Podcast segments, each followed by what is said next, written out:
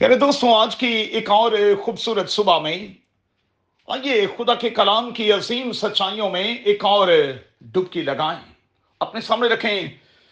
مقدس یہونا کا انجیلی بیان، اس کا پانچواں باب اور اس کی چھٹی آیت۔ آج صبح کے لیے ہمارا مضمون ہوگا ایکسرسائز یور فیتھ موجودہ متن میں بیت ہستا کے کنارے ایک شخص دکھائی دیتا ہے۔ یہ اڑتیس برس سے بیمار ہے اور اڑتیس برس سے منتظر ہے شفا کا بحالی کا۔ میرے دوستو، ایسا کہاں ہوتا ہے؟ لوگ تو جلد ہی مایوس ہو جاتے ہیں، ایمان چھوڑ دیتے ہیں، دعا کرنا، کلام پڑھنا اور پھر مقدسوں کی رفاقت میں رہنا چھوڑ دیتے ہیں۔ اچھا ایک نظر سے دیکھیں تو یہاں خدا مد یسو المسیح نے جو کوشچن ریز کیا وہ بڑا عجیب سا لگتا ہے کہا کیا تو تندرست ہونا چاہتا ہے تندرستی کے لیے تو اس نے اڑتیس برس انتظار کیا ہے اور یقینی طور پر وہ یہی تو چاہتا ہے میں آپ سے دوستو ایک سوال کرتا ہوں کیا مجھے اور آپ کو پتا ہے کہ ہم گناہ کی بیماری کا شکار ہیں یاد رہے کہ ہر کوئی بیمار ہے روحانی طور پر بیمار اور ہم میں سے ایک ایک کو شفا کی اور بحالی کی ضرورت ہے۔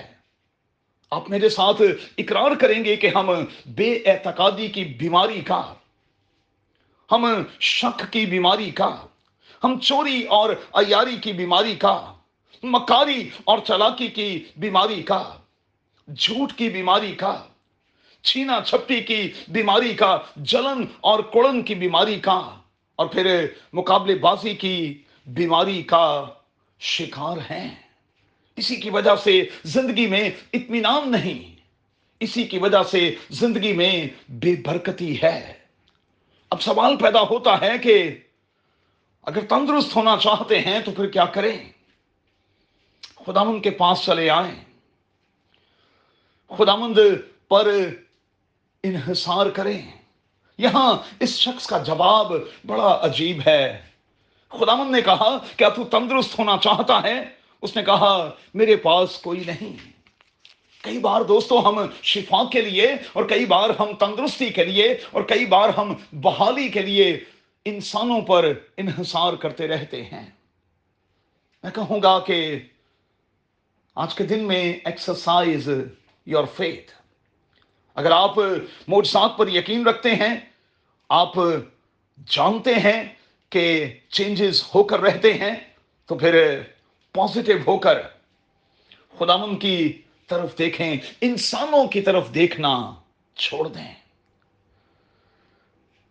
کو ڈپینڈنسی جو ہے، مہربانی سے اسے چھوڑ دیں۔ دوسروں پر انحصار کرنا چھوڑ دیں۔